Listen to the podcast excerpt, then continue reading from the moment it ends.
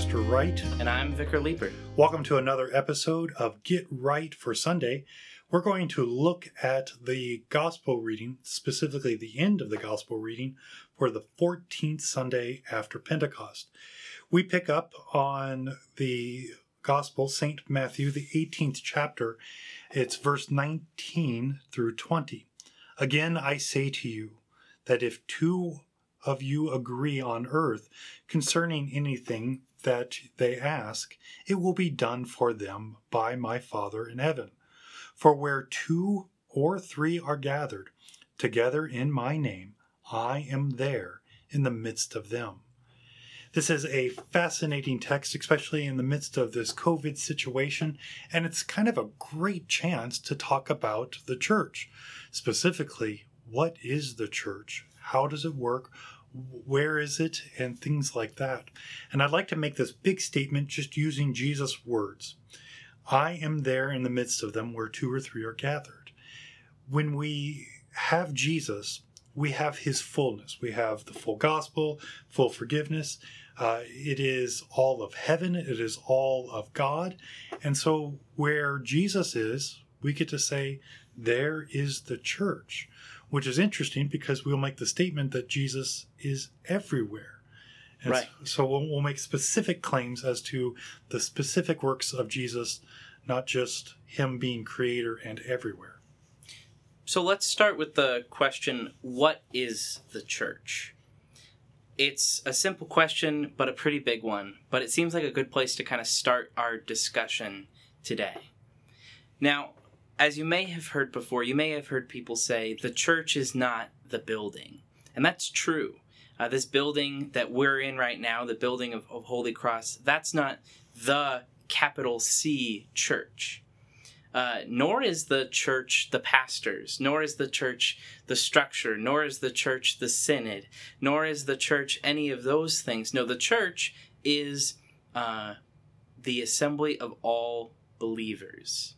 It's the people who are the church. And as uh, as Luther says in the Smalcald Articles, even a seven year old now is able to kind of grasp this concept and understand. Oh yeah, it's the people that are the church. But what does that mean? Not just in general, but also for us during this COVID situation. That's great because, again, we need to make sure that we understand that this is the universal church. Yes. Uh, Holy Cross is a beautiful and wonderful place, but it's only part of the church. We are the local church or a local church, but the church universal of all places and all time. And when we say the true believers, this doesn't mean that only true Lutherans or only those who subscribe to the Book of Concord or, or something like that. These are the people that confess Christ crucified as their Savior. They believe that Jesus came in the flesh to rescue and save them from sin, death, and hell. They don't they do not do it by their own might, their own strength, their own decision, their acts, or anything like that. It is the complete and utter trust in Jesus. And we have to be careful with this also because we don't want to fall into this um, heresy called gospel reductionism when it's what's the bare minimum thing we have to do to get into heaven. Because faith isn't a minimum thing. Faith is a life. Faith is the work of the Holy Spirit, the work of God for salvation. So, again, to, to right. go back to Vicar Leeper's statement, all believers are those who believe in Christ. Mm-hmm. And by faith, there's even that word can mean a couple different things. Faith can mean uh, the broad extent of everything that we believe, the stuff that even Pastor and I can't always remember. It can also mean, as as Pastor Wright said, the trust that we have in Jesus. But it's that faith that holds the church together because we're held together in Christ. Now, because of that, we'll sometimes refer to the church as invisible. And what we mean by that is that we can't see it. We can't see inside the hearts of people like God can. We can't see exactly where faith is. And because we can't see this invisible church, because we can't see it, there are ways that we can still recognize the church and still see where it is, even though we can't see the quote unquote invisible church. Yeah, we get to find the true church, the true invisible church, when we hear God's word preached, taught clearly and purely. And that simply means that when the pastor preaches or leads a Bible study or the, the church is doing that, that you really do hear Christ at the center of everything. The Bible, from cover to cover, is all about what God has done, is doing, and will do for your salvation. If that's not purely given to you, and that's not clearly given to you, then the church is failing, and we really do get to ask, what are you getting? What is the te- the church teaching?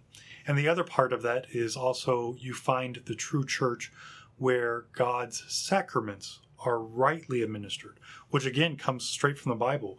We don't add things to it, we don't make it up, we don't uh, do anything contrary to what Scripture says. And so we do baptism as the way God told us to do water and His Word. How do we do the Lord's Supper? With the bread and wine and His Word, as He instituted, as He told us to do. Now, why do we choose these specific things to be what we call the marks of the church, the things that help us recognize it? Well, the answer to, and as Pastor stated, those those things are the word rightly and clearly preached, and the sacraments rightly administered. Now, the reason we say those two things are the marks of the church are because it's through those two things that we receive Christ. Remember, the true church is held together in faith it is the assembly of believers. So, where Christ is rightly preached, where Christ is rightly given in the sacraments, there the church is. Yeah, uh, the the church is the instrument, the tool, the organization, the way that God delivers Christ. It's His means, uh, vehicle. Uh, we are called the body of Christ because He's the one who sustains it, gives it, and provides for it. And through the church, He gives us all these beautiful and wonderful gifts that we may be a part of Him. We may be in communion with Him. And that's not just the Lord's Supper, but in relationship. And we get into this really neat kind of vertical and horizontal relationship. The vertical is, of course, uh, God and us. And then the next relationship is us with each other. Mm-hmm. So we get to have this relationship all centered around Christ and live it out. Now, this view of the church is what has been confessed by almost every uh, Lutheran reformer and theologian. Any, all of the big names talk about the church in this way. But what does that mean for us today? What is what the reason we are talking about this? The reason we are defining the church for you is because a few months ago in March, everything was thrown all out of whack. Uh, a pandemic hit the United States in March of yeah. 2020, and we had to rethink a lot of what we were doing to worship, a lot of what we were doing to gather, a lot of what it meant to be a community. And so the question really became what does it mean to be the church today? What does it mean to be the church during COVID 19? This is a really hard question, and there is no one answer. And this is difficult because we have varying aspects to this. Uh, there's churches doing this, there's churches not doing that. But the question then is, what is church even in this situation? And I would like to, to speak just as a pastor this situation is heartbreaking. You made a, an amazing statement. The community. We were connected. We saw each other. We built each other up. We wrestled with each other. We, the whole nine yards. And then we were told, don't talk to each other mm-hmm. in person. Don't be with each other. That was really hard. And on top of that, how, as pastor, do I communicate the Word of God purely and clearly or even give you the sacraments if I can't be with you? And this is an amazing question that um, really bothered my conscience. And I, I suffered a lot of guilt in this, asking the question Am I being a faithful pastor by not visiting the sick, the dying, or even those who are troubled, or celebrating with people in their joyous times? Mm-hmm. And so this is a great chance to talk about yes, we are the church, even in this situation, because God's word is still preached and proclaimed. We have this beautiful gift from God in technology. We've been doing live stream. Yeah. We've been doing recordings, and the word of God is still given. And what's amazing about that is the word of God is also the second person of the Trinity, Jesus himself. And so we get to say with full confidence, not finding a theological loophole, God, Christ our Lord, is still preached and given. And I pray fervently that the Holy Spirit carry it to the ears of all hearers at any time, which is weird Right. because live stream is live, Mm-hmm. but you can listen to this after the fact. That's still God's word, even recorded. And I pray that the Holy Spirit works it and continues to do it. Well, and that raises some interesting questions for us then. So as we look at the as we look at the live stream, and at, at this point we've now moved to we're worshiping in person and we're doing a live stream service. So fortunately, as you were just saying, because the gospel is still being purely preached, we can be confident that the church is still here. And we can be confident that because we are held together in faith, we have not lost all things. Now, that doesn't mean this isn't unfortunate. It's actually, this is not the ideal. Uh, just as Christ came down into the world and was incarnate and made flesh, we are designed to be together in flesh. This is not the the type of church that I expect to see when Christ returns, uh, kind of an online, uh, through the internet worship, but that doesn't mean it's bad. And there's even some very good things that have come out of it both Pastor and I have heard stories of people participating in our live stream that were previously not connected to our church at all. Members have told me they've found it easier to share the purely preached gospel with others because of the technology that we're now providing. Now, that being said, uh, while there's both good and bad here, there's also another question, which is what's the kind of best way to as an individual to approach worship through something like live stream? Uh, should I just be watching it like on the TV at home? Should I try to do it with my family? Should I try to go through it as if I was there? Uh, Pastor, do you have any any thoughts on this? I, I have a couple of thoughts. Um, worship is all about the what we do, um, and, and then specifically, who are we worshiping? Worship is not about doing uh, the liturgy, it's saying the right words, standing at the right time, singing the right hymns. Uh, all that has an object. Why are you doing the liturgy? To worship God, Father, Son, and Holy Ghost. And so when we look at the live stream, the question is how are you participating?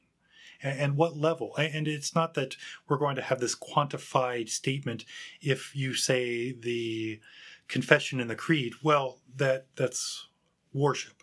Or I took notes during the sermon, so I really worshiped. Mhm. Participation is all about the movement of faith. And when I say movement of faith, how does your faith move you to receive what is being done?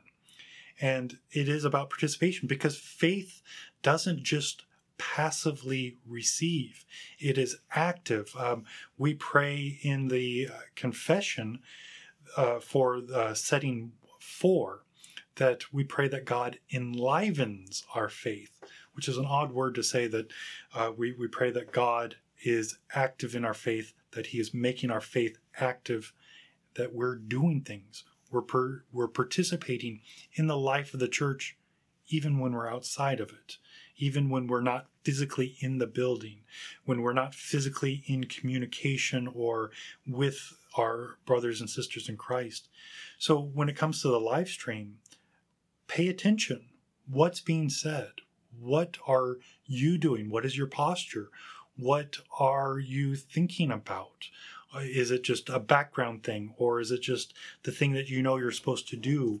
Are, are you singing the hymns? Has your family gathered together? Do you have a special place in your house for this? there's lots of things that we can do, and I really don't want to uh, limit how you can do this. Mm-hmm.